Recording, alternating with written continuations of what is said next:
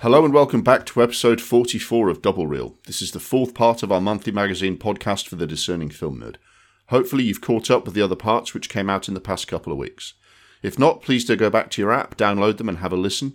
These include the first part Double Reel Monthly with news, reviews of new releases, including Napoleon and Dream Scenario, my final David Cronenberg Videodrome, and James's look at a Nick Cage film picked at random. The second part is the Fiendish Penalty Shootout film quiz, then our regular features episode, including classics and recommended feature Thelma and Louise, our hidden gem The Duelists, The One That Got Away, Stanley Kubrick's Napoleon, and a remake Hate Watch of Prometheus. Now, in our final part for the month, we give you the big conversation where we talk about a topic from the film world in more detail. First of all, a warm welcome to my co host, James Adamson. Welcome, James. Thank you very much for the lovely introduction. It's good to be back for the final part of the year. Yeah, I think the way the timings work, this is actually going to uh, land in the new year, but this is our oh. final final issue of 2023. Um, you'll have noticed the theme running through this month's episodes connected to Ridley Scott and the release of his new film Napoleon. The big conversation is no different as today we'll be coming up with Double Reel's top 10 Ridley Scott films. So, as you can imagine, I'm very excited about this. Big Ridley Scott fan as I am. I have a I have an Excel file uh, ready with all of the um, different permutations that may come up in the uh, uh, in the file. I'm not sure if you're using Excel for your top ten, mate. No, I just have a list. Ah, yes. I find Excel is a great tool for many different situations. But when I was thinking about that, um, there are times when it's not appropriate. Do you remember the story of the guy who was complaining to his wife about lack of sex? No. The the argument escalated to the point where he emailed her an Excel spreadsheet of the last 27 times he tried to initiate sex oh, with dates and times and, and all the different excuses she gave each time for not wanting to have sex. Christ. She just guaranteed that she will never, ever, ever have sex with him ever again. So don't use Excel for everything, kids. But apart Sex from that, Sexcel, very good. Um, so yeah, we um, we always sort of float our you know ideas for the the podcast with our uh, you know lovely listeners on the socials. Uh, this one, you know, we asked people what their favourite, you know, Ridley Scott films were. The usual ones came out, you know, Blade Runner, Alien, and Gladiator were most prominent. There are a few others uh, that get a mention, uh, like Black Hawk Down, American Gangster, Black Rain. Someone did say uh, G.I. Jane, which I was a little bit surprised by. Um, it's, uh, for me, I mean, a few stats on Ridley Scott. Um, he's made 28 feature films. I've seen all of them, uh, 12 of which I saw at the cinema. Uh, I own a copy of 18 of them, so I'm f- I'm kind of all in on Ridley Scott. Uh, I, I, don't I don't think you're as big a fan as I am, James. But what are your thoughts about the kind of filmmaker he is? He he can be quite varied. He he loves a kind of historical, not always accurate, but period piece. Um, which we'll, we'll obviously probably mention those as we get into this. But he yeah. can also then from there just go to sci-fi, or he can do something like Thelma and Louise, um, or you know war films. Um, he's he's all over the gaff, which I like. I like a director that can do all that. I don't. I don't like a director. Well, I do. Some of my favorite directors have one genre that they're good at, but I, I, I like it more when a director can go. You know what? I'm going to do a film like Alien, and then in about you know 25 years, I'm going to do um, a film about a gangster. Kind yeah, of that's so, right. Yeah, I mean, he has done a very pretty wide variety of films. Um, what what genre of films do you think he's sort of best known for? Best known for? It's hard. It depends. Um, I think most people would say films that are sci-fi, just because I think most people would say that their favorite film of his is either Blade Runner or Alien, and that's obviously very sci-fi, sci-fi mm-hmm. slash horror. Um, but when I think of Ridley Scott, I do think of very, very, very well done sort of historical films. Is that because Gladiator was the first film of his you saw? Um, or was it? I don't even necessarily think it was that, and I don't even know if that was the first film of his that I saw. It probably was. Um, but I just think all of his, all of my favorite films of his, um, are historical films. I mean, I'm not. I'm, I'm trying not to say historical as if it's you know an accurate kind of depiction of the people that. yeah, just just film films set in like a period like setting in the past. Rome yeah, ancient Rome, medieval, yeah, stuff. Yeah, I agree. I mean, look, one of the things I did with my little Excel spreadsheet, um, looked up you know, sort of looked at his films and looked at what type of film each one of them was. He's made he's only made one present day war film. I mean, two if you count G.I. Jane, but I don't because it's not really set during the war. It's about military training, which is Black Hawk Down. Are you um are you surprised he hasn't done more war films? I mean, the the wars that he's depicted are, tend to be in his historical films, don't don't they? But not no fewer. You know, he hasn't done a World War II war film. He hasn't done any. I mean, he's done Black Hawk Down. Maybe he feels like he doesn't need to do any more. I don't know. Yeah, um, I, I do think that modern war films aren't as they're not as Hollywood, if you get what I mean. Like Mm. The Hurt Locker is obviously a great film, deserved all of the Oscars and plaudits that it got, but it's not a film that you film for the scale of a battle. Uh, yeah, and it's quite a small indie film. I'm not sure it would have got hundred million dollars from from a big Hollywood studio to make Yeah, it. Right? and the same with like Black Hawk Down. It's not like a film that like portrays scale. It's more of a this is like a true story that he wanted to just make a film Hmm. about. I think Yeah, that maybe that's why you don't see it because obviously in Gladiator you've got the massive battle against the Germanic um, tribes at the start, Yeah. and then you've got um, Kingdom of Heaven is obviously the Crusades. Um, Yeah. So I think So he he, he, Perhaps he, he depicts war, but usually it's in another sort of in another context. yeah, And he's also done one contemporary rom com, but it wasn't very good, so let's gloss over that. Um, he's done four films which are set in the recent past and depict a true life incident. Five, if you count Black Hawk Down in that. Things like White Squall, which was about a, a particular sea voyage in the 60s, and All the Money in the World set in the 70s, House of Gucci set in the recent past, and so on. Um, he's made six sci fi fantasy films. He's made eight historical epics, as you described, um, like. Uh, and, and by sci-fi and fantasy, I've included legend in there because it doesn't really, legend isn't really sci-fi, but it doesn't really fit anywhere else. Um, and in historical epics, I've included things like Exodus, Gods and Kings, just because it's the nearest thing that it fits. Um, and uh, but eight of his films are dramas or thrillers set in the present day. But it's interesting that that's not what he's perhaps best known for. yeah, I think that's probably to do with what films of, of his have had the biggest impact or have had the biggest impact on the, the, the people discussing him, right? yeah. I think I think so. I mean, American Gangster is one of his most successful films, and Yeah. I suppose a sort of modern day kind of crime slash Yeah. whatever you want to call it. Um, Pardon me. Yeah, but even that, that was set in the 60s and 70s and it came out in the 21st century. Yeah. It, it, again, it's like, it's. I think it's a really good gangster film. I think it was interesting when it came out, as just some people were expecting maybe something different, what they got, like The Black Godfather, and, and it wasn't that, it was something else. I think what the something else that it was was very good. But um, it's sort of, it fits. When you look at, he's done like, he's done House of Gucci, he's done All the Money in the World, uh, you know, White Squall, qu- quite a lot of films that are set in the recent past like that. And it, it seems to be actually, he's actually done quite a few films like that where he goes back to these true life stories with about 30, 30 years perspective and has a look at them. And it's actually as almost as, as, as common a genre of his as, as the um uh, as like his sci-fi, which he's so well known for, you know. But I, I, but I think like you, I think it's I think it's variety. I think there are people, you know, Michael Mann, you know, is always telling a certain type of story. Scorsese is is tends to, you know, tends to have similar themes in all his films, even though he has done you know a fair variety by now. But Ridley Scott just seems to go, you know, I've always wanted to do a film about medieval knights. Do you know what I mean? Yeah, So he does a couple of films about medieval knights and chivalry, and he tells those the stories he tells about them are quite done in quite an interesting way and come at it from different angles. But he just decides he's going to do something and does it, and then you look at a body of work going back forty six years and go, hmm, that's that's quite a, you know, I, I think when we when we go through, we might kind of see, you know, sometimes these um, uh, you know, themes develop. But he's a very varied director, isn't he? yeah. That that would probably be his highest praise is that he's made so many. I mean, he's made a couple of stinkers in over his career, like most directors. But is that he's had, had so many successful and appreciated films across Yeah. so many different genres. I don't think there's another director that you could say has had such praise and appreciation for such a variety of genres. Yeah.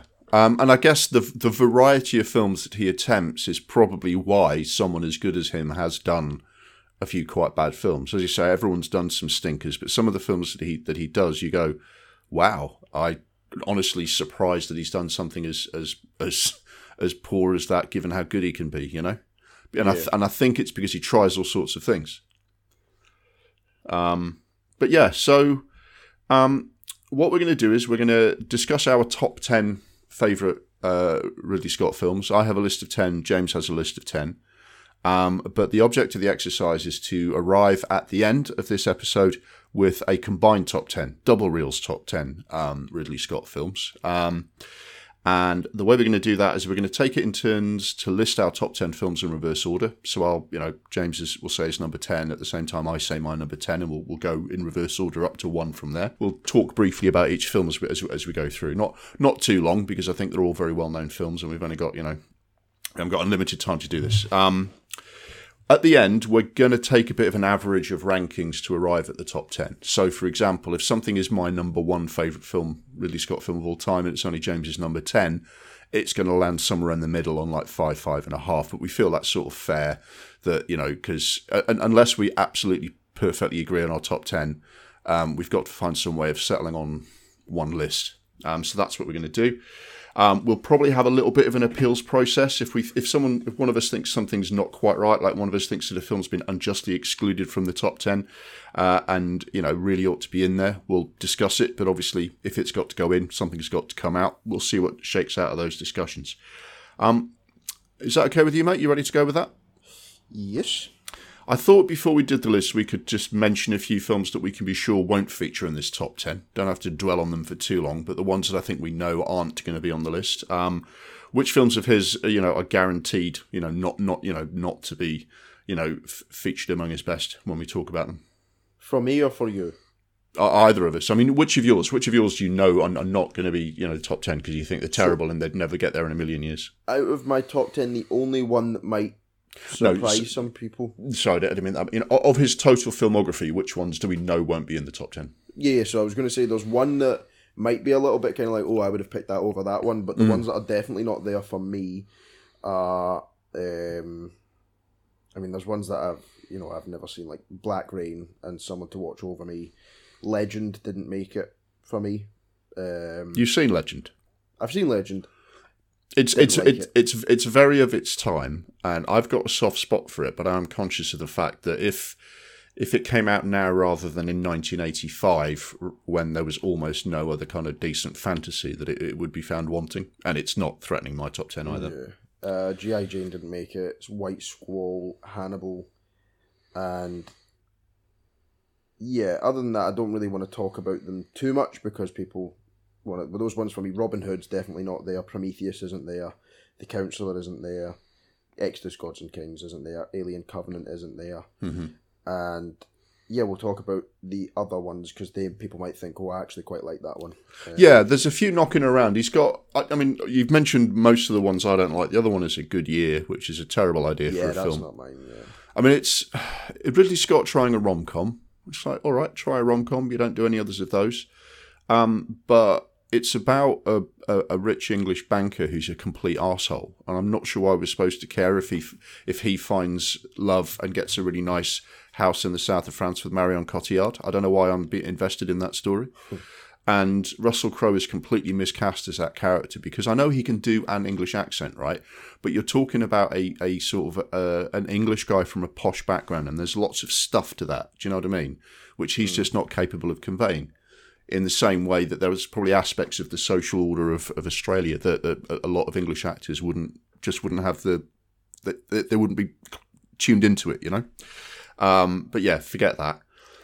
Um, yeah, but I mean, he has he has I think a lot of films which are guaranteed to be in both of our top tens because they are you know very easily his strongest films. And then there's another layer of Ridley Scott films which are some people's favourites and not other people's favourites because of the variety of films that he's done and because you know different you know they, they work in different ways or have different things to commend them so i think that that that sort of middle group of there's some really good stuff in there but whether it shows up in a given person's top 10 is i is, you know, I think there's more suspense or uncertainty around their presence in a top 10 than others, if you see what I mean. Yeah, no, I, I agree. I'm with you. Right, you are.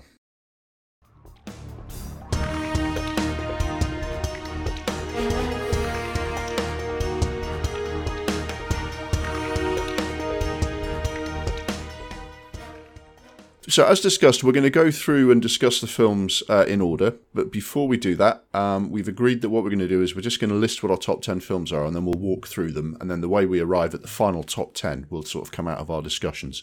So, what do you want to do? Do you want to do 1 to 10 or 10 to 1? 10 to 1. So, Okay.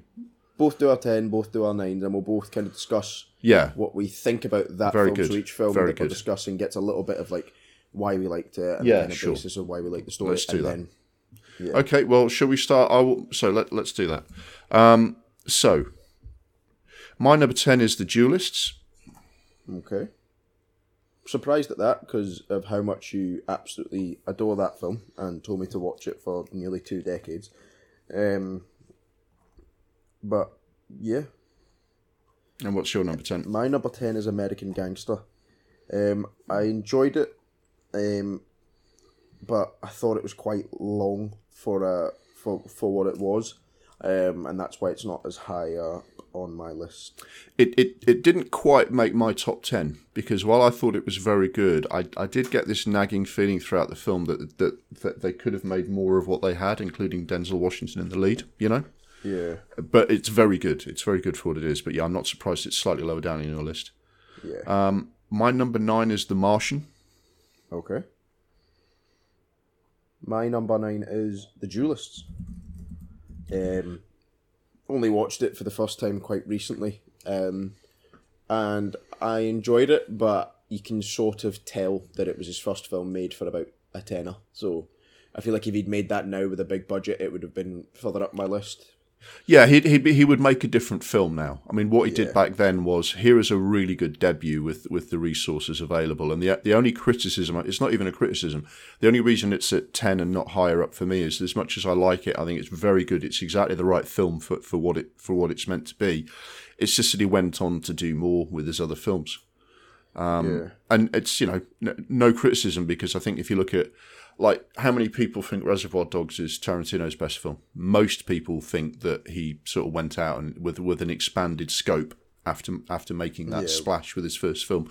It's quite common. Some people's debut film is their best film, but you know I think with Ridley Scott it isn't. For me, The Martian is I really like The Martian. Um, I, I, I, I expect it's higher up on your list. In fact, I, I love it. I think it's a really, really, really enjoyable film. There's something about it though that it, it's quite feel good, and the none all, all of which I really enjoy. And it's quite it's uh, you know it's it's a nice feeling when Matt Damon's kind of listening to kind of disco music because that's all that Jessica Chastain left on her music player and all that. But that combined with the fact that we wouldn't be making a film where the guy dies at the end, it's um it's a really enjoyable film and it's about ingenuity and it's all of those things. But that the in terms of stakes and kind of you know depths of you know depths of what people go through, you kind of never in any doubt that he's going to get home. Do you know what I mean? As much as it's hugely enjoyable and really well made all the way through. yeah. No, I see that. Um, okay, so we've done each other's nine. I've got my number eight is uh, Napoleon. Okay.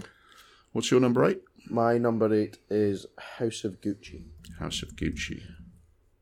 I really enjoyed it. I thought it was a, a very interesting sort of slow burner um, about some of the worst people um, to exist in the fashion industry. I thought they were. I thought they did a really good job at making them all inherently dislikable.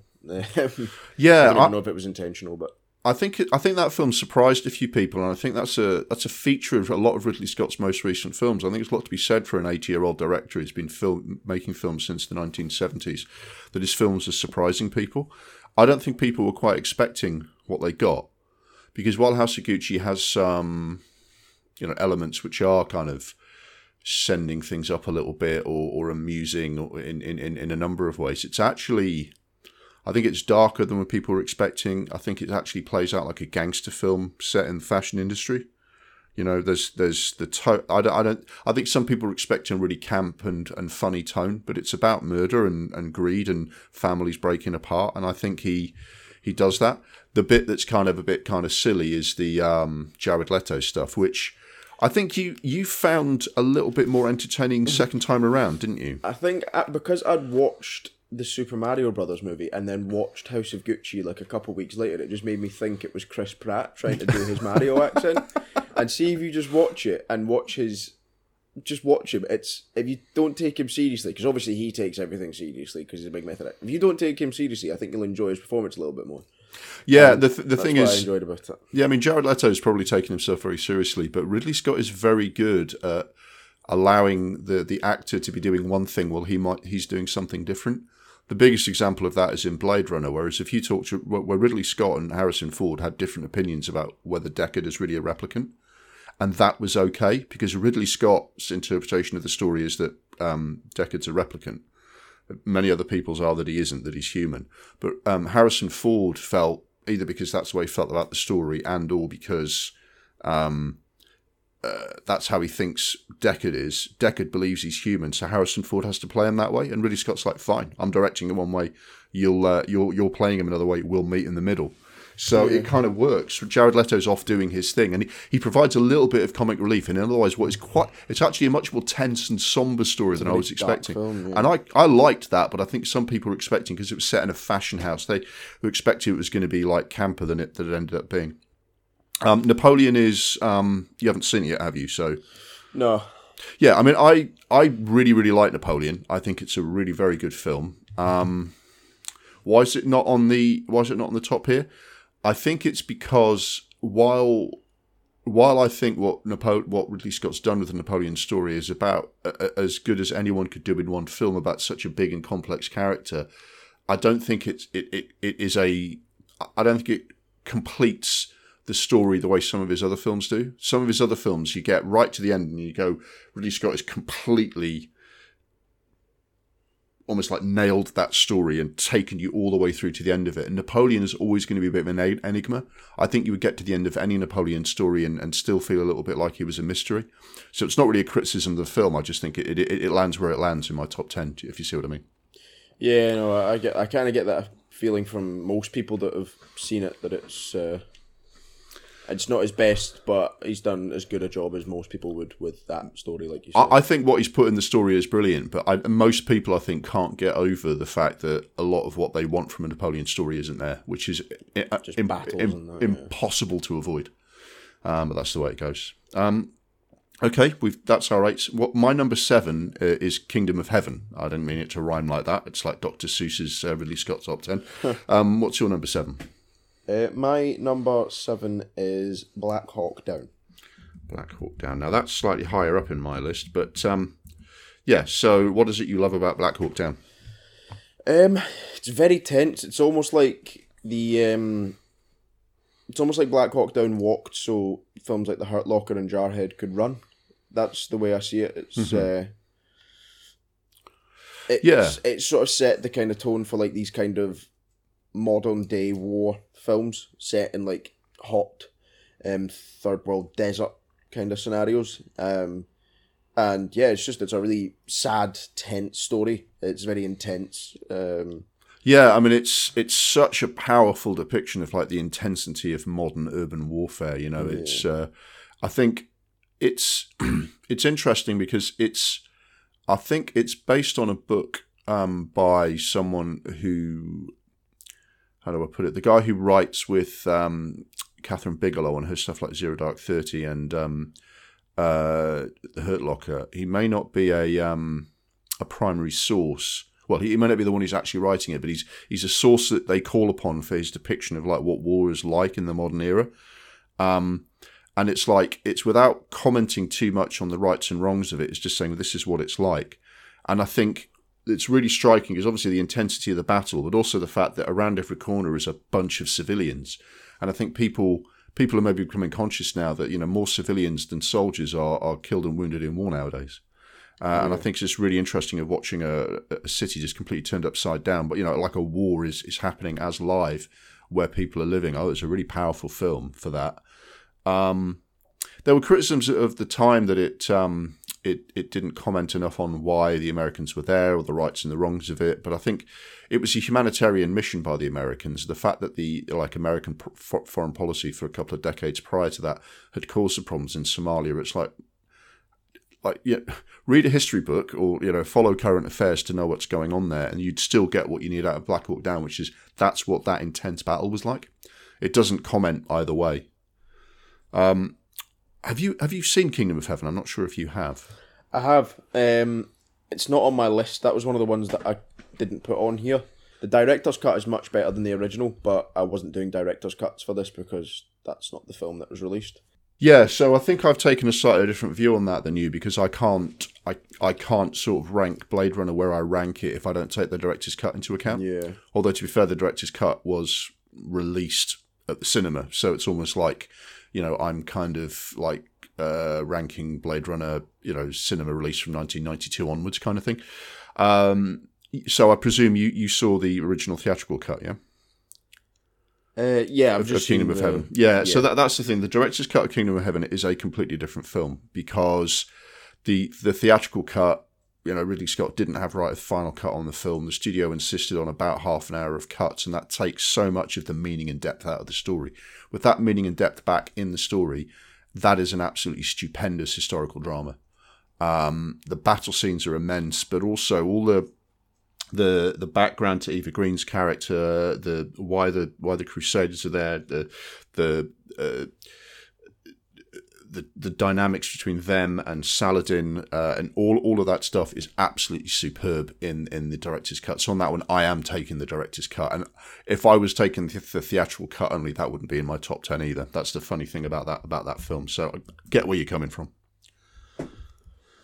Um, okay, so my uh, my six is Thelma and Louise. What's yours?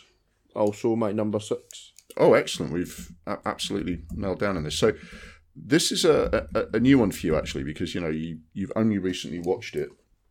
Um, but yeah, it's uh, we ju- we just talked about on the pod, but I, I recall you saying you it, it is quite different to a number of his other films, isn't it? Yeah, I feel like it's one of those ones that sort of stands out more than any of the other ones because he's done The Martian, he's done Blade Runner, and he's done Prometheus and Alien Covenant and these sort of like sci-fi films. And then he's done Kingdom of Heaven, Gladiator, Last Duel, The Duelist. So like, he's got these historical films, and now he's done Napoleon. Um, and he's done a couple of like GI Janes and Black Hawk Down, which I know we've said GI Jane isn't a modern war film; it's more about the boot camp. Mm-hmm. But Thelma and Louise, I don't think you can say there's another film in his filmography that is. Oh yeah, so remember when he did Thelma and Louise, and then he also did this, which was sort of similar. Mm-hmm. Um, like not not even like you can't say that Kingdom of Heaven and Gladiator are like this like similar films are two completely different periods, but it's a big epic film about war. you know, there are there are link there are linkages between this between these other films. I mean, it's you can compare Gladiator and and and Kingdom of Heaven by saying, well, look look how is war portrayed in you know first century Rome versus fourteenth century um, you know Crusades in the Middle East. You know, there are arrows and swords. You look at it and go, okay, well, they're very, very different eras, but there are things to compare. Um, also, Kingdom of Heaven to Last Duel, because they're set in the medieval period, and, and part of the discussion is chivalry and honor. Um, so there's commonalities to some of these other films. But yeah, Thelma and Louise is. I think the interesting thing about Thelma and Louise is he wasn't originally going to be doing it, but he he, he decided to direct it, and um, people expressed surprise. Oh wow, this is really character driven film. It's not all about the the visuals and all that sort of thing. But he was never just about the visuals. I mean, Blade Runner looks amazing, but actually the the discussion really is of the characters and what they do and why they do it and what it says. Um, and even aside from Thelma and Louise, a lot of actors can be said to have given really terrific performances in Ridley Scott films, you know. Um, and you know, but the fact that he he tells a story that depends more on the two characters and how they relate to each other than in other films, it it, it it's like you're watching him flex different muscles, and he has them. He shows off skills that he that he that he definitely has, but he's he's using that more than than perhaps of his other ones. Like you say, you talked about the visuals. The visuals are, you know, it looks visually impressive, but it's it's really just about making sure the camera's in the right place to show them in the Midwest. Whereas some of his his you know cinematography challenges are different in his other films. So it's just.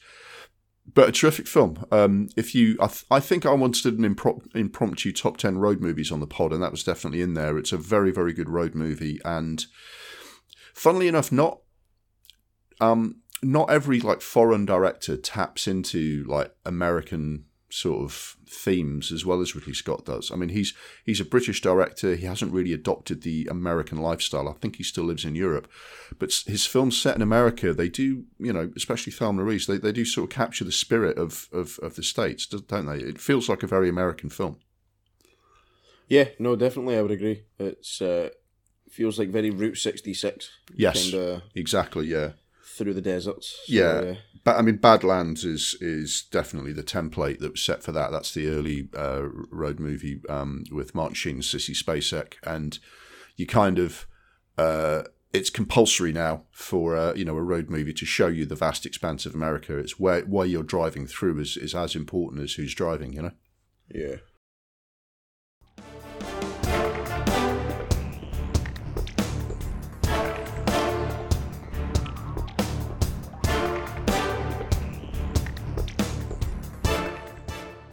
Okay, so we're now at, five. My number five is Black Hawk Down. I've got it two places higher than yours. Um, what's your number five? My number five is.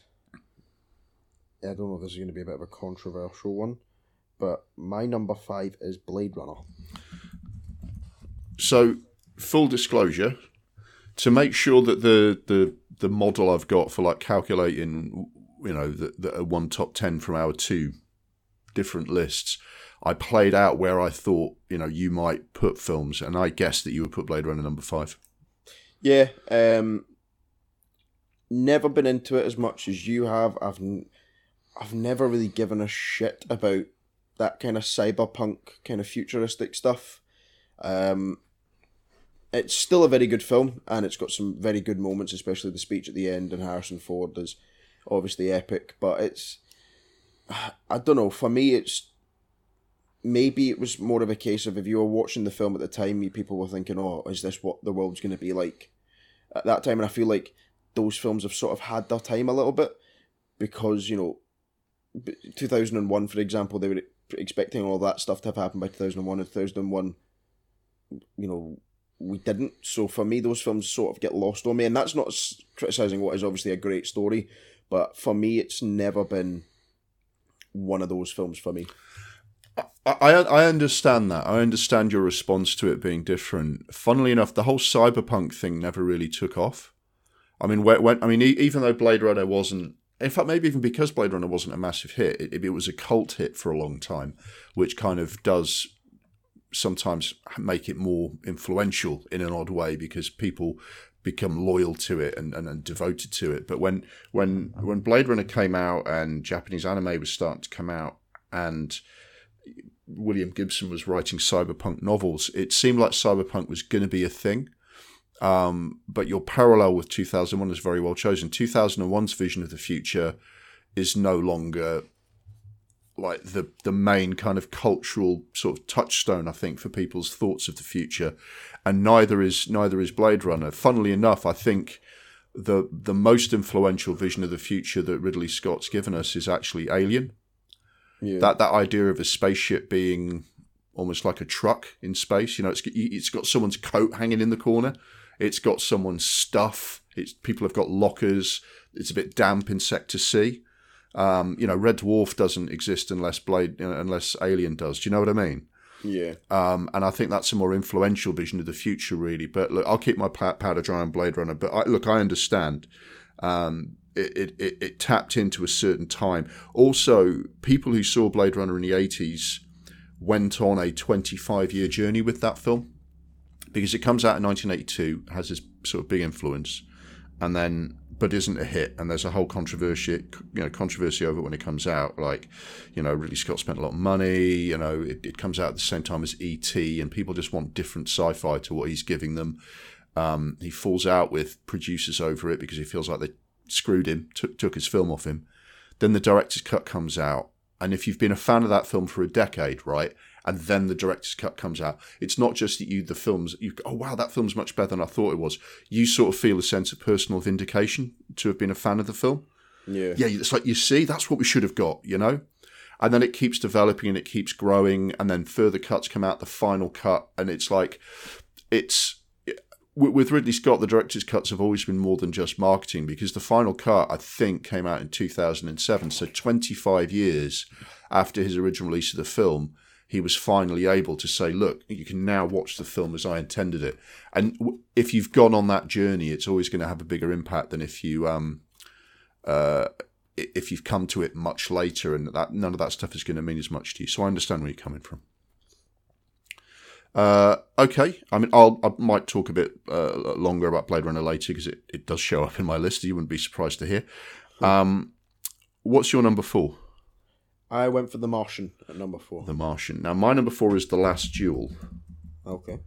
Um, so, tell me why you The Martian is five places higher for you than it is for me.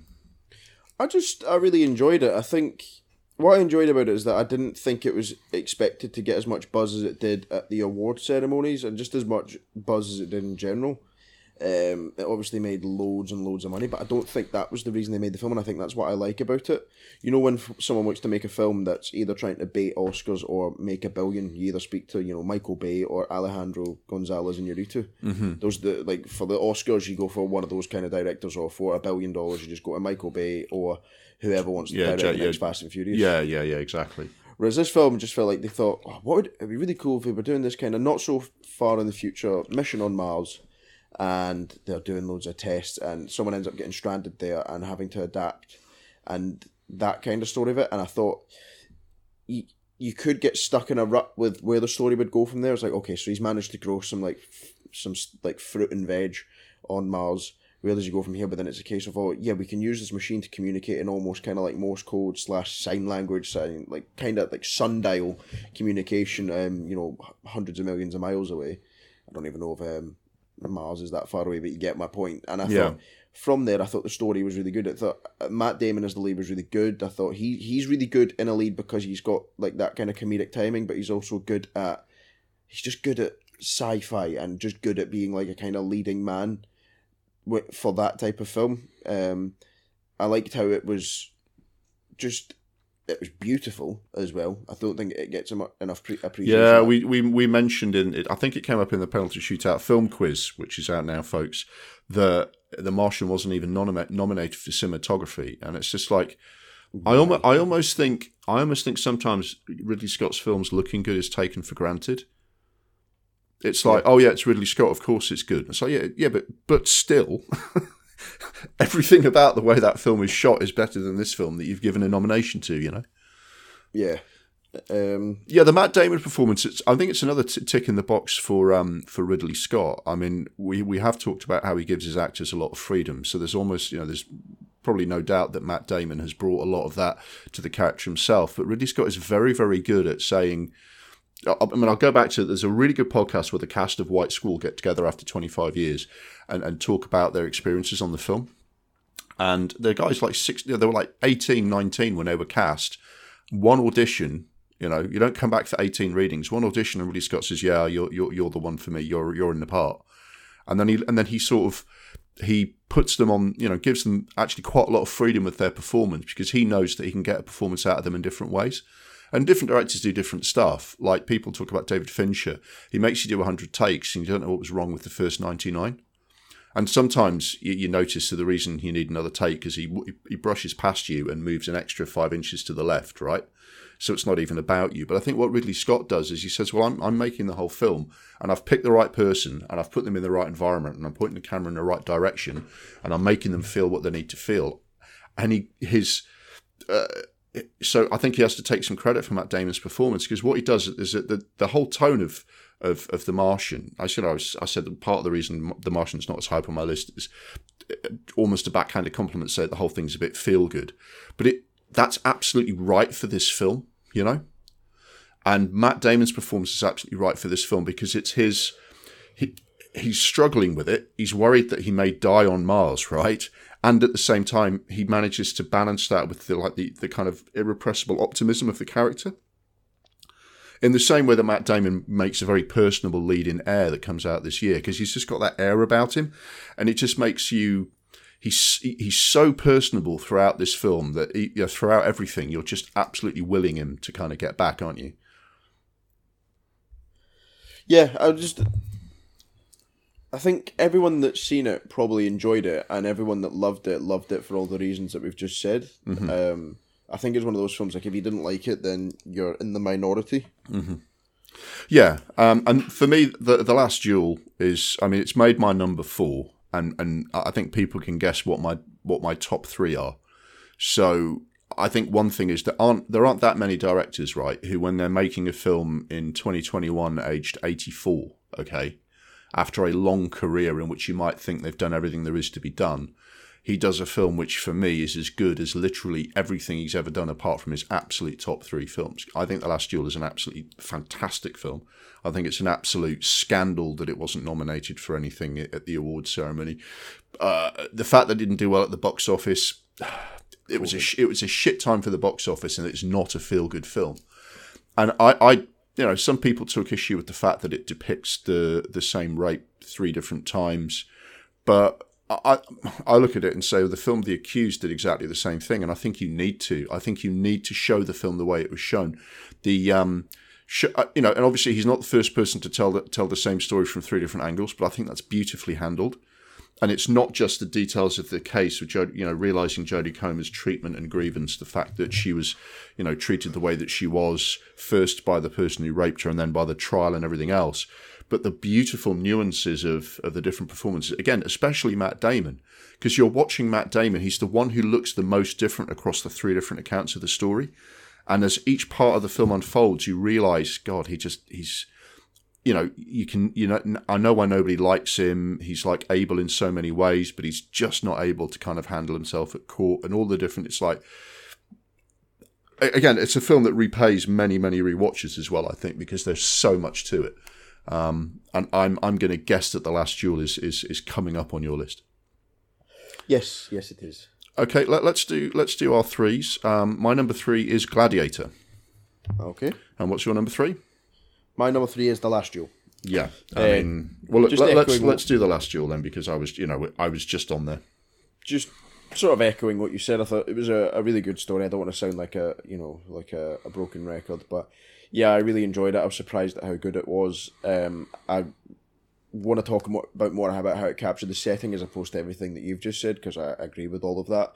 I really like the kind of just the dark kind of atmosphere of the 14th century that he managed to capture and the kind of the utter you know lack of weight they put into the kind of account of a woman and the woman mm-hmm. can't even say look this is what happened to me and it's they didn't just it, you know, in today's day and age, it would go to court and there would be loads of different things. Back then, it was your husband has to fight for you, and if he's wrong, he dies and you get executed for basically telling a fib. Yeah, like yeah. that. That kind of insanity. It's really, it's really hard hitting, isn't it? Um, and yeah, I like the way it was depicted three times. I think it was important to show it that way. And you know, when it comes to the, the account of um, Marguerite Jodie Comer's character, it says that you know it's the truth because every time it says the truth according to Jean de Carouge, so Matt Damon, and then it says the truth according to Jacques Legris, and then when it says the truth according to Marguerite de Carouge, it says the truth. It, yeah, it, like, the Marguerite de Carouge fades out, just leaving the words "the truth" up on screen, doesn't yeah, it? It's um, it's very hard hitting, isn't it? I mean, Ridley Scott's, you know, actually don't forget that he was the one who turned, you know, Sigourney Weaver into an iconic sort of feminist icon. He's always been a bit of a feminist, really, by the looks of it. Yeah. Um, yeah, and I, the in terms of the setting, I, I, remember when I reviewed this. I think when we talked about it for for the Double Reel Awards, where it did very well. Um, we gave it awards recognition. Everyone, we we knew, you know, um, you'll come around eventually. Um, but uh, the medieval setting, it, again, not the first time people have said that one of Ridley Scott's greatest strengths is bringing the world in which his story is set completely to life. Um, you know, when you know when when the chickens run across the path of the horse and cart, I believe 100% those are medieval chickens. You know, those chickens went to drama school and they were, huh. they fucking, they do the perfect performance of medieval chickens. They're not just chickens. You know, every detail just looks absolutely perfect. And the first sort of big opening, sort of wide shot in the opening sort of five minutes of the last duel is you get to see the arena where the trial by combat's going to take place and then it flashes back, right? And it's, it's a, it's a snowy day which has washed a lot of the color out and you you see all the people kind of queuing up, and you see the king smirking, and you see everything lined up, and it's you've got the you've got the pageantry, but because of the way he's lit it, it's very dark. And the darkness of the visual reflects the darkness of the story. And that's the other thing that's beautiful about Ridley Scott, because he's always known for making his films look great, yeah? But he's also making his, his films look visually compelling. They don't always look beautiful like a lot of you know blade runner is the film where he's perhaps most famous for the visual splendor of what he films right but a lot of blade runner is actually fucking ugly because it's nasty kind of dystopian futuristic you know but he, he makes it incredibly good to look at without making it look pretty and therefore less realistic if you see what i mean and yeah, it's such such a realistic portrayal of, um, of, of of the Middle Ages, isn't it? Not just in the way that it looks, but in the like you see, you talked about the way she's treated in the trial and everything. It's just like it's such such a fantastic kind of cinematic document of, of, of, of, a completely fully realized world, you know? Yeah. I think my final comment would be that he's managed to portray a time that was so dark and miserable and grisly, but not make it impossible to watch. Mm-hmm. Because obviously we're going through a period now where these films like the Godzilla and you know you can you can name most films and say well I couldn't I couldn't see half the thing because it was that dark. He's managed to can kind of portray that era and that setting and still make it watchable. Mm-hmm. But yeah, that's my number three. Yeah, very good.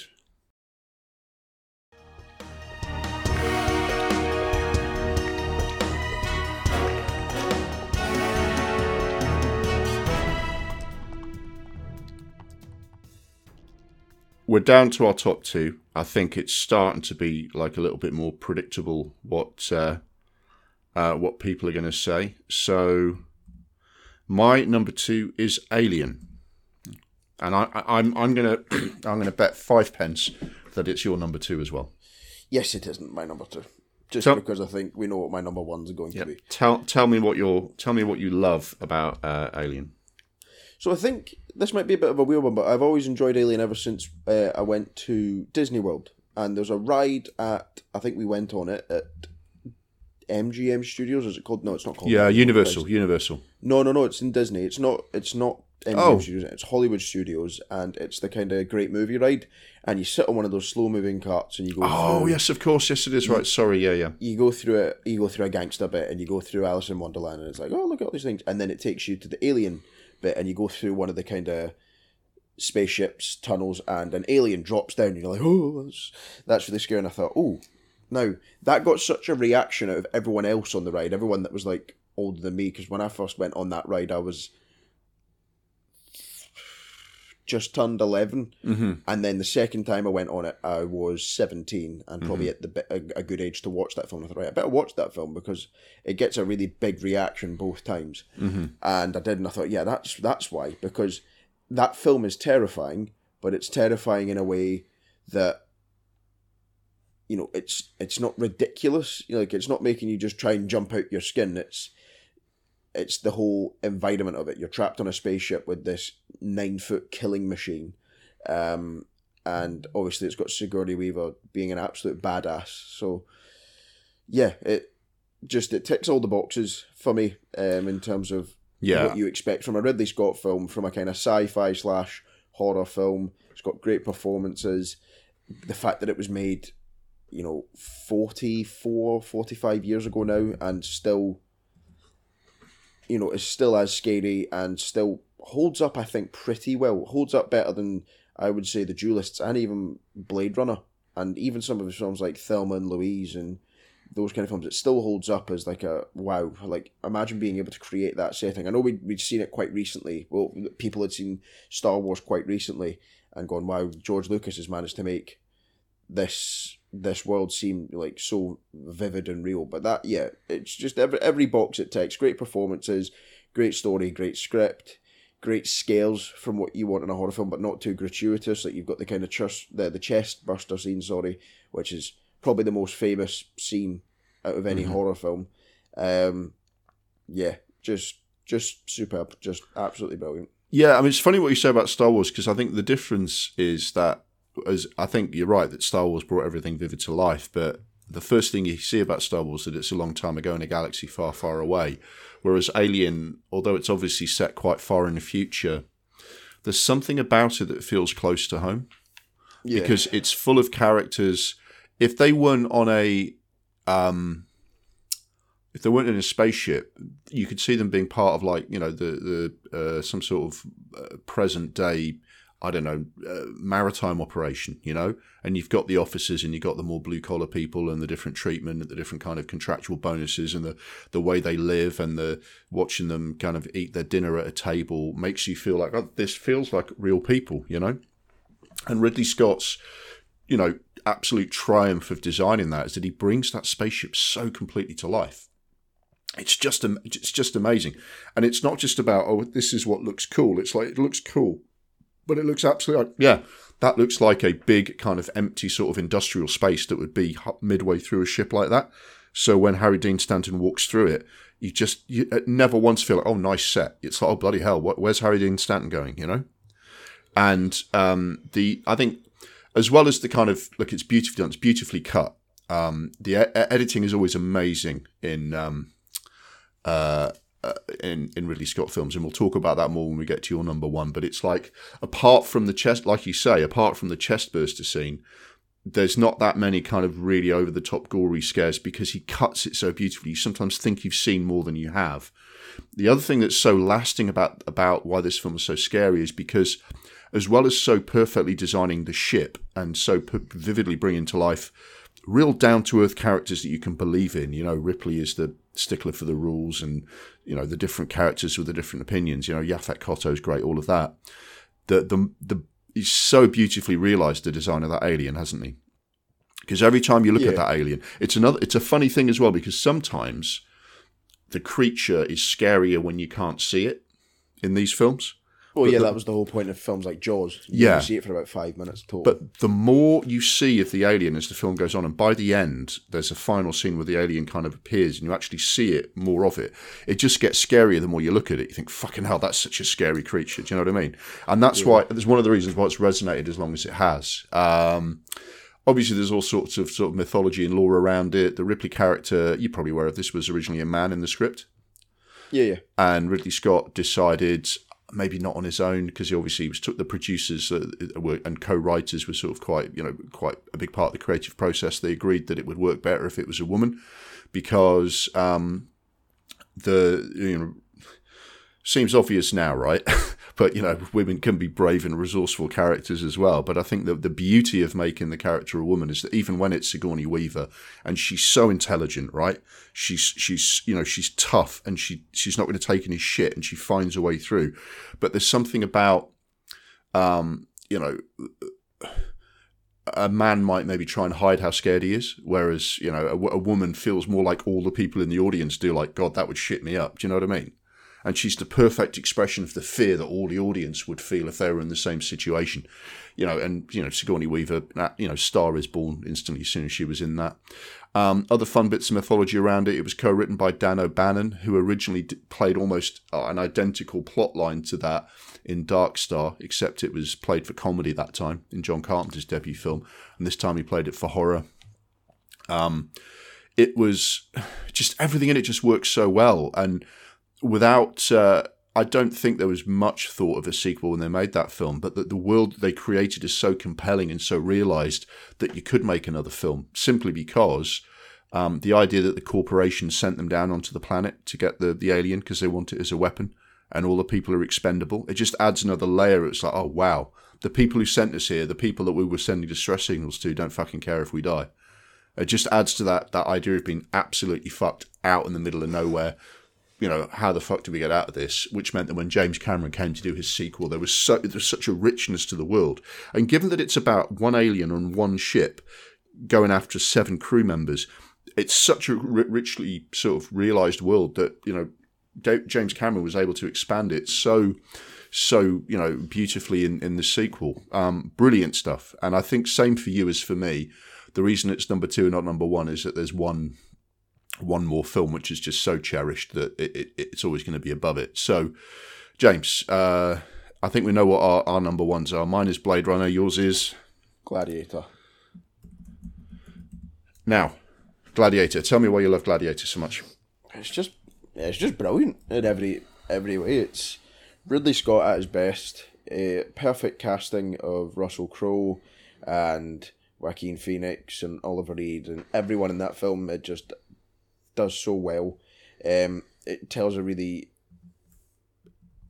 sad story, but like interesting story of a general in the Roman army who's quite cocky at the start. I don't think that gets spoken about enough about how when he's talking to the cavalry and he's saying, "If you wake up in a field, do not worry, you're um, you're in Elysium and you're already dead," kind of thing, and it's all laughing and chuckling. And then he's still quite a respectful soldier, especially when he's talking to the the the emperor and um, Commodus. But then, obviously, tragically, loses his family. He's betrayed. Um, by Commodus and um, the other soldiers and uh, generals and officers. And then he has to go on this. He doesn't even have to. He's just he's kind of thrown into it, and it ends up becoming the story of oh well now I'm in Rome. I can, um, I can get my revenge and that kind of thing. Um, and yeah, it's got every great speech from a Ridley Scott film. The top five should be from Gladiator. I I will die on this hill. I'll die on the seven hills of Rome about how good those um, speeches are. Um, Oliver Reed's, um, Russell Crowe has a couple, Marcus Aurelius, Commodus, you know, they're all all the speeches are great. Um, obviously, there's no historical accuracy, and sometimes that can mark a film down. Um, but yeah, the scenes in the Colosseum, you know, we have three unbelievable scenes in the Colosseum, and then the ones out in a, is it in Zanzibar? Is it Zanzibar? Oh, in, in the in the African provinces anyway. Can't yeah. can't be Zanzibar. Yeah. That's too far yeah, away. Um, yeah. But yeah, I just it's so beautifully shot. The score is unbelievable. Can't believe Hans Zimmer didn't win. I mean, I can, but it's a travesty that he didn't. Mm-hmm. Um, yeah, brilliant film. Don't know how they're going to do a Gladiator two, Gladiator harder, but um, yeah. There's a there's a, an absolutely insane version of Gladiator 2 that was uh, stemmed from a screenplay by the, the, the singer songwriter Nick Cave.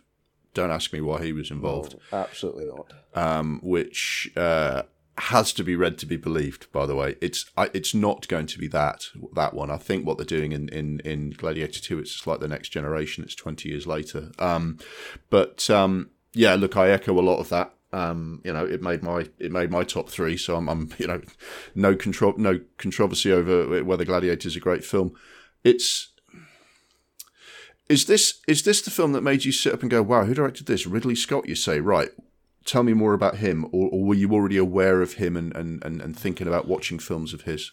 No. So my first memory of this film is my grandmother.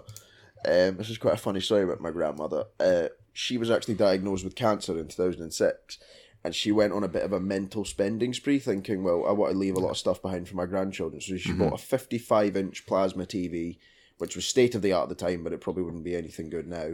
Surround sound all sorts. And i remember she stayed on the ninth floor.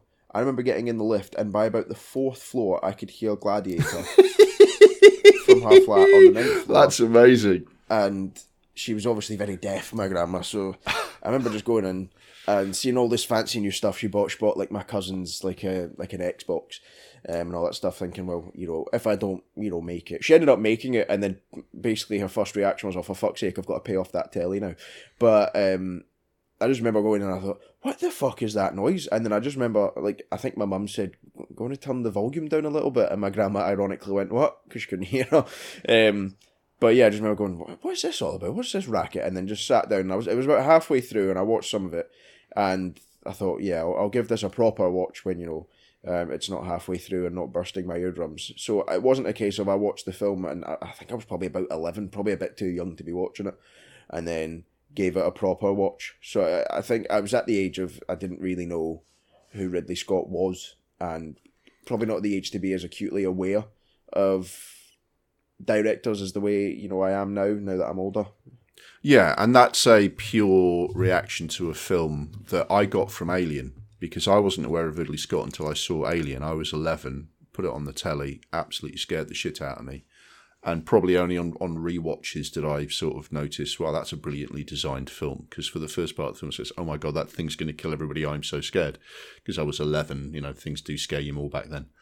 And for you, it looks like Gladiator was that film. It's like it's just wow, what the hell is this? Um, and it just completely sort of blows you away. Um, I mean, for me, I was obviously aware of Ridley Scott, a big fan of his, loved Blade Runner, loved a lot of his other films. He'd had a had mixed fortunes in the nineties. Like he did Thelma and Louise, which we talked about. It's in our top ten, Oscar nominated. Everyone went, "Wow, look how good Scott, Ridley Scott is. He can, you know, he can, he can direct actors. He could always direct actors, but you know what Hollywood attitudes are like." He followed that up with a historical epic, 1492, which I like. I will defend that film, but it didn't do that great. Um, sort of just about broke even on international box office, but did nothing in America. White Squall, another decent film that didn't make much of an impact, and G.I. Jane, a very high profile film, but I think it fell foul of not being a particularly interesting idea for a film, and there was a bit of a Demi Moore backlash going on. Um, some of which is, I think, Demi Moore isn't you know, was starting to act like a big star, and and uh, and she was part of the Bruce Willis power couple, and he was he was acting out a bit. But some of it was just, um, how dare Demi Moore be the highest paid star in Hollywood? Women shouldn't be allowed to do that kind of thing, and people really kind of backlashed her against her. So by the time 2000 comes around, Ridley Scott's been almost a decade without another hit, and I think people were skeptical. Biblical epic, and uh, not biblical epic. Um, you know, Roman epics. What the hell? You know, really? What, what what's he thinking? But it's such a pure story, isn't it? It's um, like you say. Just just describe the story. A Roman general who um, you know, who's all conquering and you know loved by the emperor, is betrayed.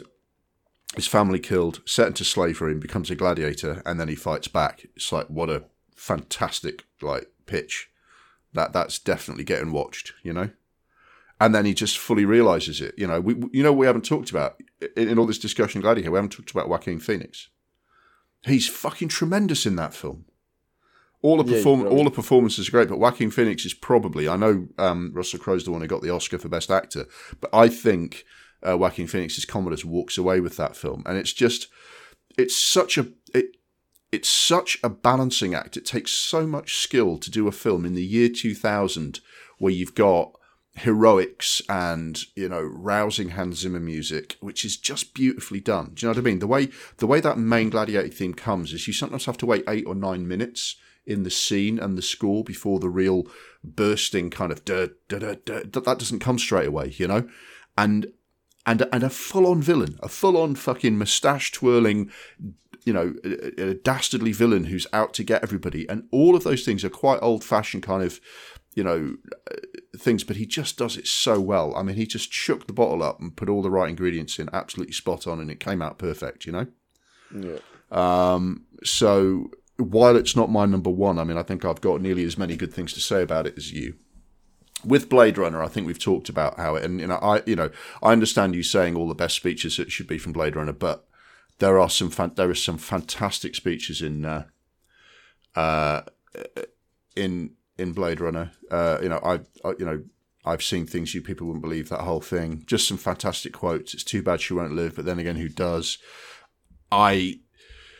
The reason I love Blade Runner is I just think it is a, it's just a perfect, perfect story. It's so beautifully done. It it has a resonance far beyond that story because people have gone into like the ins and outs of artificial intelligence and kind of you know sentient robots in in so many different ways and the thing about Blade Runner is that there's a reason those that the replicants in Blade Runner are almost exactly like humans because that's that story is being told. It's like there's a speech about saying, you know, we can control people better if we um give people a past and create a cushion or a pillow for their emotions, and we can control people better and stop them acting out. And Deckard goes, memories. You're talking about memories, and this whole this whole talk about you know Deckard starts doubting whether his memories are real or whether they've been given to him. But what it's meant to say is. It's just got it's got so many layers. In fact, I don't even want to say, "Oh, Ridley Scott wants you to think this, wants you to think that," because I think the film's themes have taken on a life of their own. There is there is this argument that all of us have had memories given to us. You know, they uh, societies put so much effort into telling you what you should remember as a society. Maybe not on a personal level, right? But all the nostalgia that we have for the past and all the all the discussions of what was like this and this control. If anyone says, "Oh, maybe maybe America didn't behave very well in the 19th century," the backlash is so powerful because they want people to remember things in a certain way.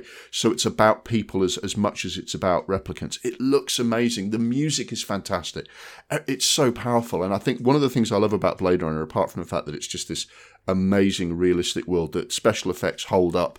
The beautiful, amazing opening shot of of you know 21st century cyberpunk New York, but it's the fact that it leaves it open. Is Deckard a replicant or is Deckard a human? And it doesn't answer the question. And it's brilliant that Blade Runner 2049 didn't answer the question either, because it has to be left open. But you can believe that Deckard is a replicant, yeah? yeah? Or you can believe that he's a human, right? And whatever your interpretation, that film absolutely stands up. It is such a brilliantly contained story. It's just so amazing. And so many actors have done their best work in that film for Ridley Scott. Daryl Hannah's never been better. Sean Young's never been better. Rutger Hauer, Harrison Ford. It's it's absolutely superb. Every single scene is is a fucking masterpiece of design by a, just a great, great director. Um, and obviously, I've got that emotional journey that I went on with Blade Runner because Blade Runner was this film that didn't wasn't recognised for what it was, and then it was, and I felt like I'd gone on that journey with the film and with Ridley Scott. You know, um, it just encapsulates everything I love about this film director. Um, so, my my number one is your number five. Your number one is my number three. It's going to be interesting to see how this plays out.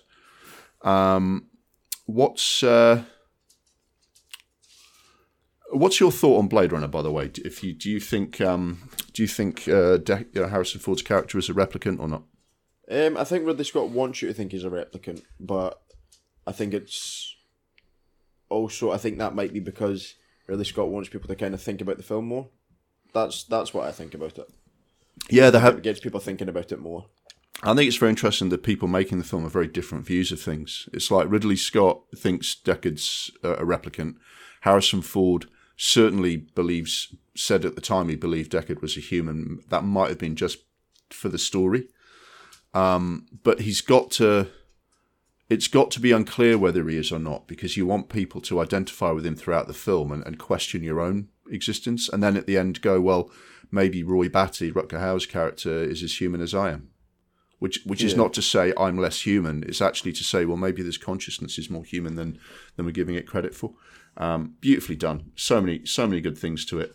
Um, but Rutger Hauer's actually was very funny. He said uh, he, he, was very dismissive of um, Harrison Ford's uh, Deckard's romance with uh, with Rachel. He says that's basically like fucking a dishwasher. so that's Rutger Hauer for you. He was mental.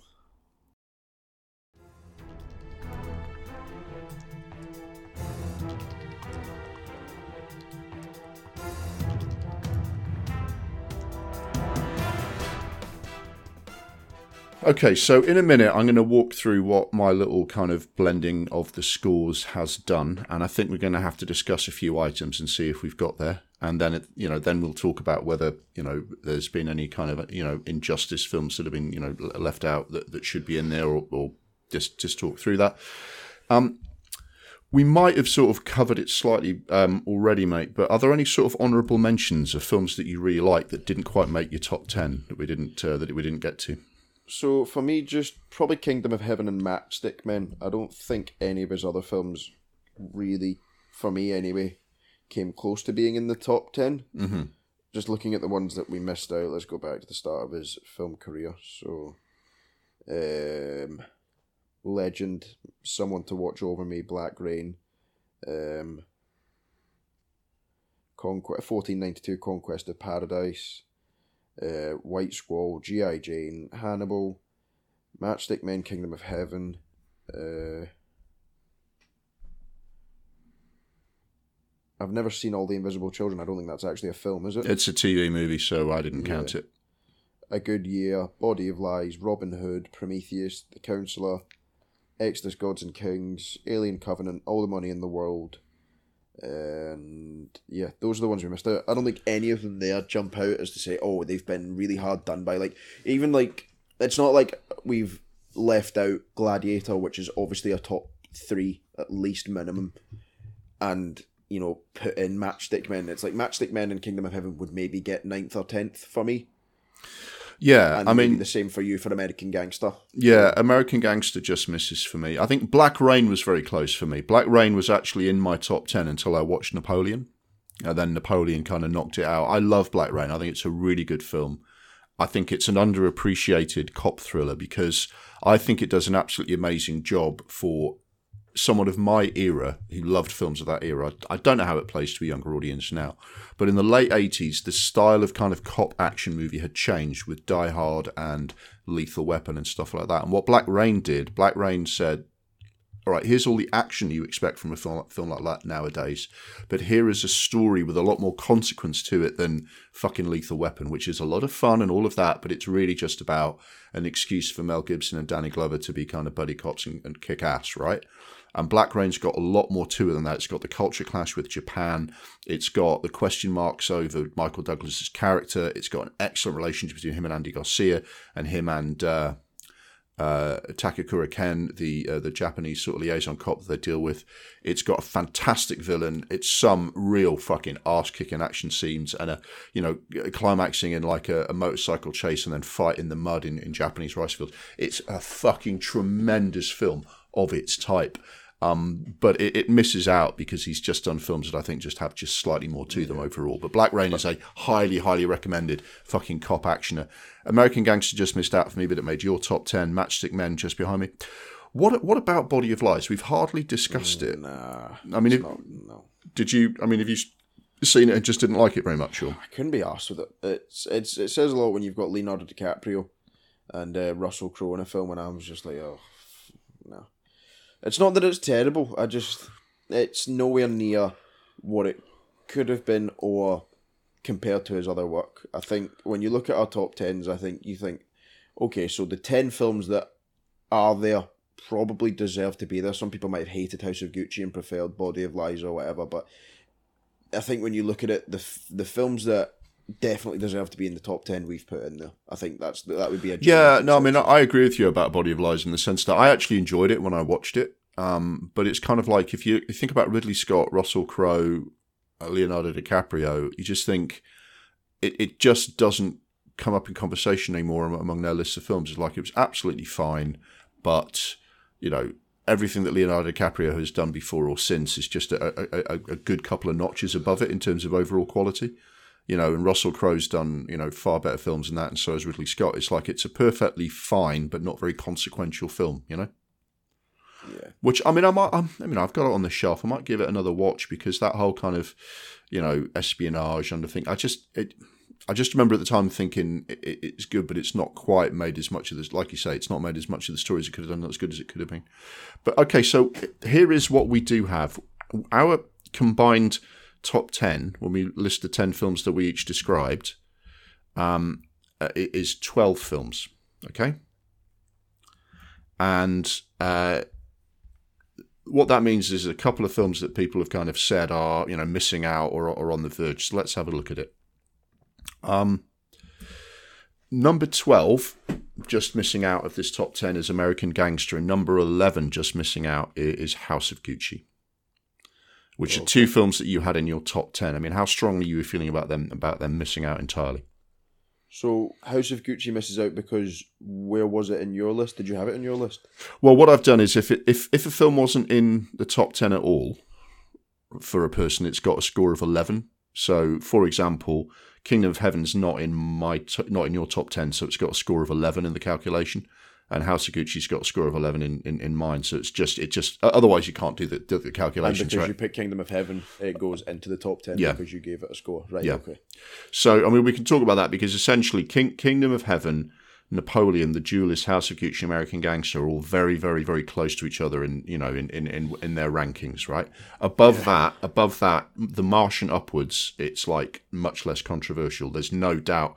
I mean, basically, the, the lowest one here, get, getting inside inside baseball here for, for the listeners. If you take the average scores of Alien to The Martian, it goes you know from two to six point five, and then it drops down to nine for Kingdom of Heaven to 10.5 for American Gangsters. There's like a barely a barely a cigarette paper between those five films. So there's a discussion about which one of those has maybe been, you know, it, it, you know, if if any of them are sort of un, unjustly done. I mean, your argument about Kingdom of Heaven is that the um, uh, the director's cut was never actually a cinema release. It was a, you know, it's almost like an extra special feature on a on a DVD. It's, I guess the way you've looked at it, it's not really the film that we, you know, it's not like Blade Runner's director's cut became a thing in its own right, you know. Yeah. Um, and Napoleon you haven't seen, so maybe that's sort of you know sort of unfair. And if if I'd put Napoleon in my top three and it was right at the top, that might be sort of more you know strong, but it's almost like that's not you know not featured there. So I guess the discussion about if if if if, if you if you were going to fight for House Gucci and American Gangster for to be in the top ten, would you would you knock any of those others nah, out? I'm fine with it. I enjoyed them far more. I think Kingdom of Heaven has done very well to be anywhere near this because it's not that good unless you've seen the director's cut personally. Um, but because it's up against House of Gucci and American Gangster, I don't particularly care that much. If it was a case of maybe kicking out the Duelist, I'd be like, no, get Kingdom of Heaven the fuck out of there. It's not that good but it's against House of Gucci and American Gangster, so it's understood. And and I would recommend watching the Kingdom of Heaven director's cut. I mean, it is an absolutely tremendous film. It really sort of deepens uh, uh, uh the story. So you're you're not you're not going to fight for House of Gucci American Gangster to to, no. to, to knock anyone. They out. were perfectly fine. I enjoyed them both, and I think they were right to be in like the very lower end of my top 10. So, okay, yeah. so let's go at this. At the moment, Napoleon and the Duelists have, have got an equal score between the two of them. Um, and is it maybe fairer to put the duelists above Napoleon because you've not seen it, and Napoleon is regarded by most people as as as not being perfect for all the reasons that that are widely discussed? I think I would personally put the duelists just above it because we've both seen it, and I think we both agree that it's a very good film. So that's my that would be my argument. If we're putting Napoleon what tenth, mm-hmm. or night. Where, where is it? So let's start again because you you've explained it, but I think we need to clarify what's where. So twelfth is twelfth is American Gangster, and eleven right. is House of Gucci. Tenth is Kingdom of Heaven. No, tenth equal is Napoleon and the Duelists. Where's Kingdom of Heaven? Just above that. So, wait, so that it's a ninth. Yeah.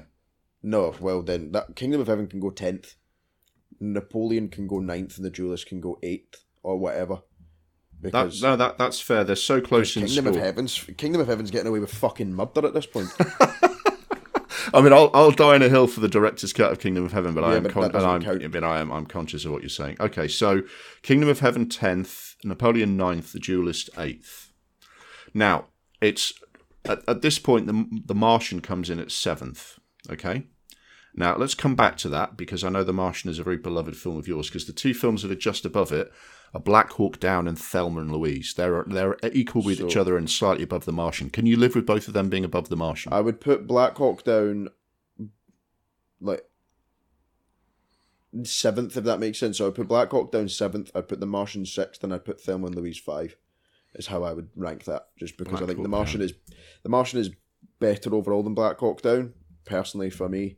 But I think Thelma and Louise is a bit more of a classic, and I think it would be a bit too much to say that even though I like it more than Thelma and Louise, I recognise that it's. Look, I understand what you're saying about Black Hawk Down. Much as I love that as a film, it is still a little bit like some people went in, they did some fighting, and then the fighting finished. Whereas The Martian and Thelma and Louise, there's more of a story arc for all of the characters. So yeah, I totally get I would, where you're coming from. So is that Black Hawk Down seventh, Martian sixth, Thelma and Louise, Thelma Louise fifth, five. Right? Yeah. Okay, uncontroversially from this point, The Last Duel is fourth. Yeah, I think that's fair enough. You know, between you and me, I mean, I had it third. You, I had it fourth. You had it third. So it's going to be knocking around there. Now, yeah. our top three is going to be a bit of a discussion here, okay? Because Alien comes in. Um, uh, Alien and Gladiator come in ahead of Blade Runner because Blade Runner is the top of my list, but was about halfway down yours. Okay, so at the moment we're looking at Blade Runner being third and having to decide between Alien and Gladiator for which one's the best. Are you okay with that sort of uh, Blade Runner third, and then we're now going to have a discussion about which which of these last two films goes to the top? So I don't particularly want to fight for a um, Blade Runner. I, I think I'm fine with it being third, but it's also it's your favorite Ridley Scott film. For me, I'm fine with the top three being Blade Runner, then Alien then Gladiator, but at, at, the moment we've got Blade Runner third and Alien and Gladiator first equal. Now the fact the fact is right that you know I, this this has to be a combined score, so the fact that it only comes in fifth on your list is is relevant. I mean, if we were talking about Blade Runner, Alien, and Gladiator being on a par, I'd I would start dying on a hill for Blade Runner, right? What's happened is is that it's it's come in slightly lower, and we're battling between Alien and, and Gladiator, which I think were right up at the top for me as well. You know. So it's yeah. about saying what do we do with Alien and Gladiator. I mean, personally, for me, I would say Gladiator's top just because I feel like you could watch it again and again and again. I feel like I, pro- I probably watch Gladiator at least once a year, whereas I think the last time I watched it was probably a couple of years ago. And i am probably not going to watch it again before the end of the year, if you get what I mean. Now, that mm-hmm. is obviously just my personal. I just absolutely love Gladiator. I love Ancient Rome. I've been to Rome God knows how many times. I just, I love it. I think it'll always be one of my favourite films. It would take a lot for me to, you know, not consider it one of probably my top 10 films ever. Mm-hmm. Um, it's whether you're okay with saying, oh, well, actually, because I know Alien is the film that you saw before Gladiator, so you probably have a like a softer spot for it. Well, in terms of a softer spot, I mean, uh, you know, I'm I'm I'm not afraid to admit it. I I cried at the end of Gladiator, first time I watched it in the cinema. Yeah. Um, I'd been through so much with that character, and it does kind of depend on what your um uh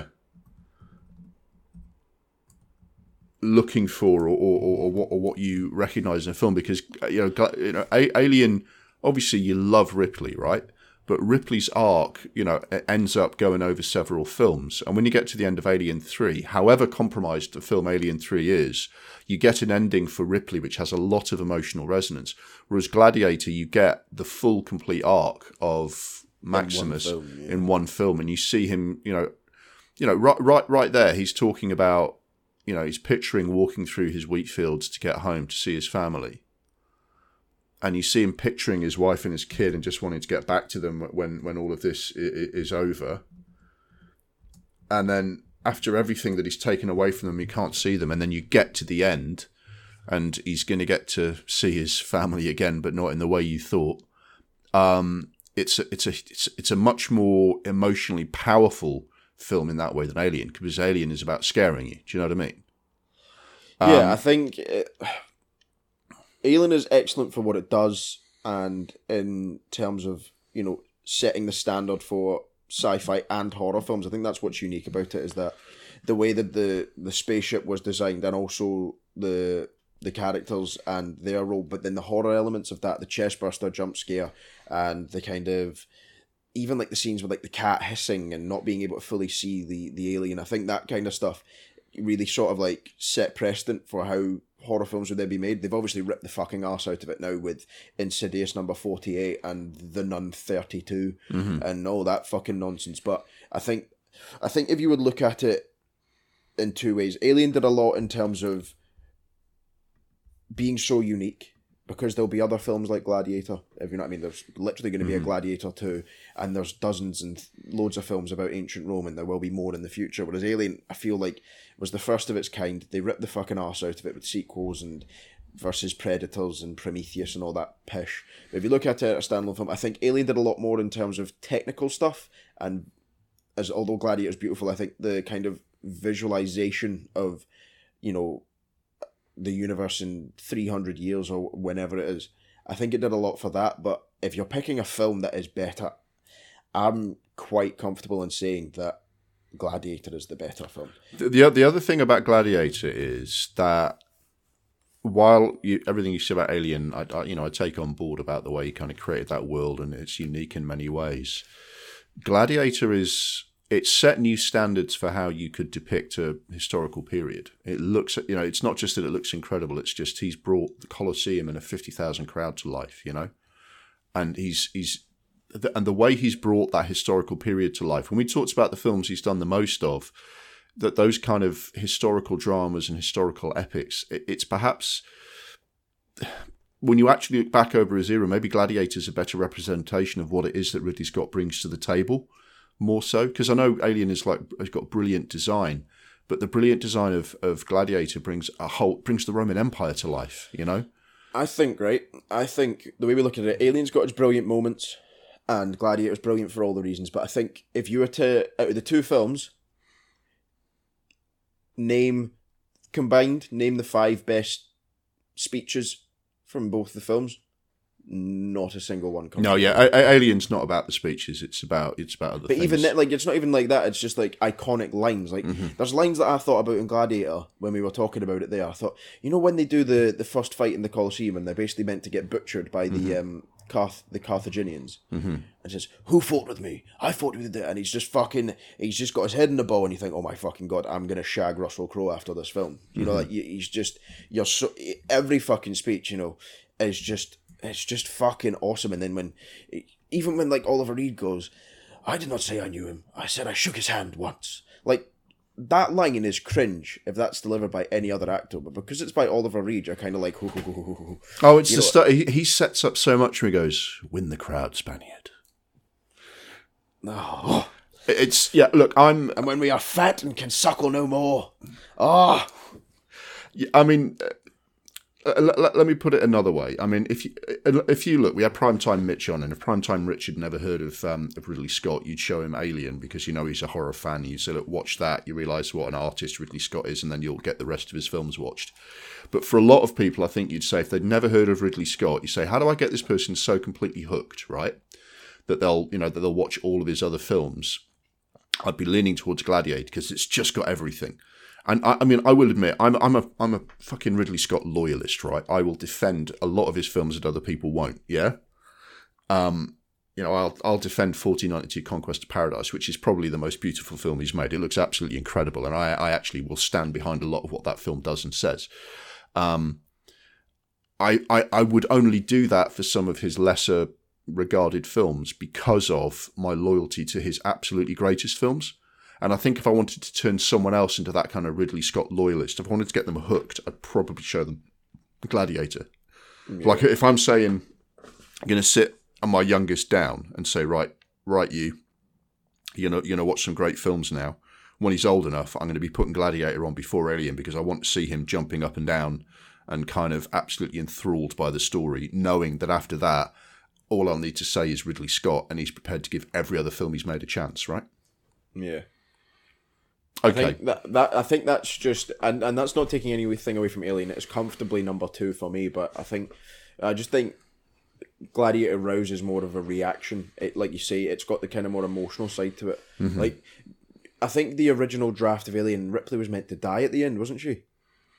I'm not sure actually. think- I you've think just you've was. just given me a you've just given me a Google rabbit hole to go down after I, this. I think I've read this somewhere. I think Ripley was meant to die, and the alien impersonated her voice and was sending back transmissions. I might be making that up completely, but look it up for me. I'll keep talking. I think if that was the ending of that film, you'd have gone, oh, because that ending in itself is pretty cool. You wouldn't even have to make a second film. Do you know what I mean? You think, oh fuck, she went through all of that and now she's died. And you could have that ending of, oh yeah, she made it because she's talking, but it turns out it's the alien mimicking her voice. And you mm-hmm. go, oof.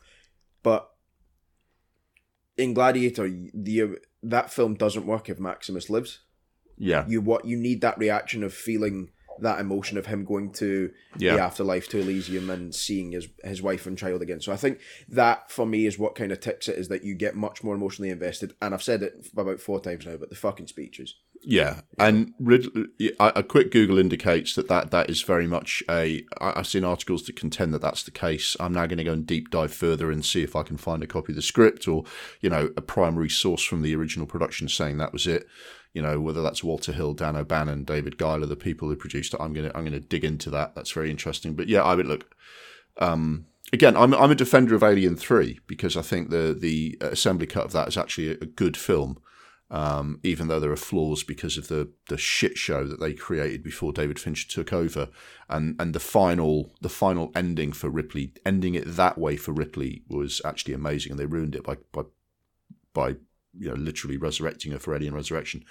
Um, but Gladiator, look, I, I can live with that. If it was my own personal top 10, like I say, I would have Blade Runner comfortably at the top of it because I just love that film for all those reasons. But I think I am I can live with the list that we've created as they combined um, the combined wisdom of the Double Reel Film Pod- podcast on Ridley Scott films. So shall shall I read out the top 10 that we've arrived at?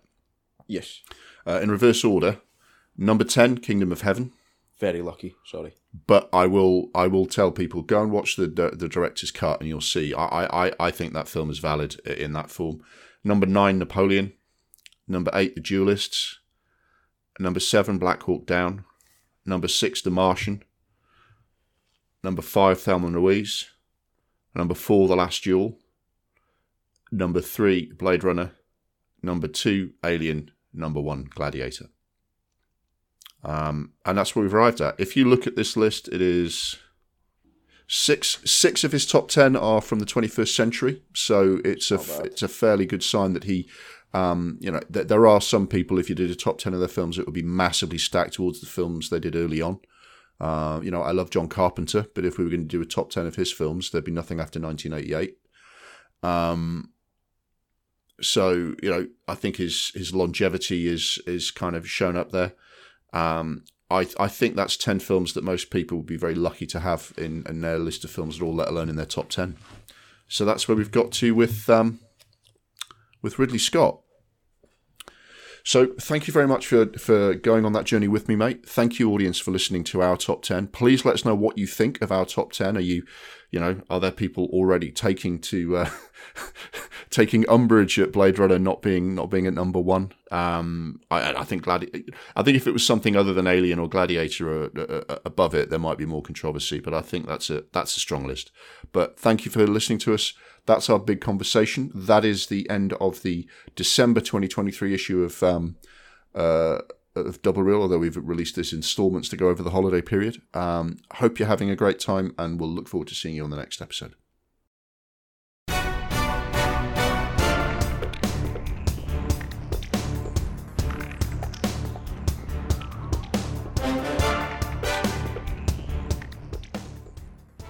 That's all for this month's episode of Double Reel. Thanks for listening and for making it all the way to the end. Thanks also to my co host, James Adamson.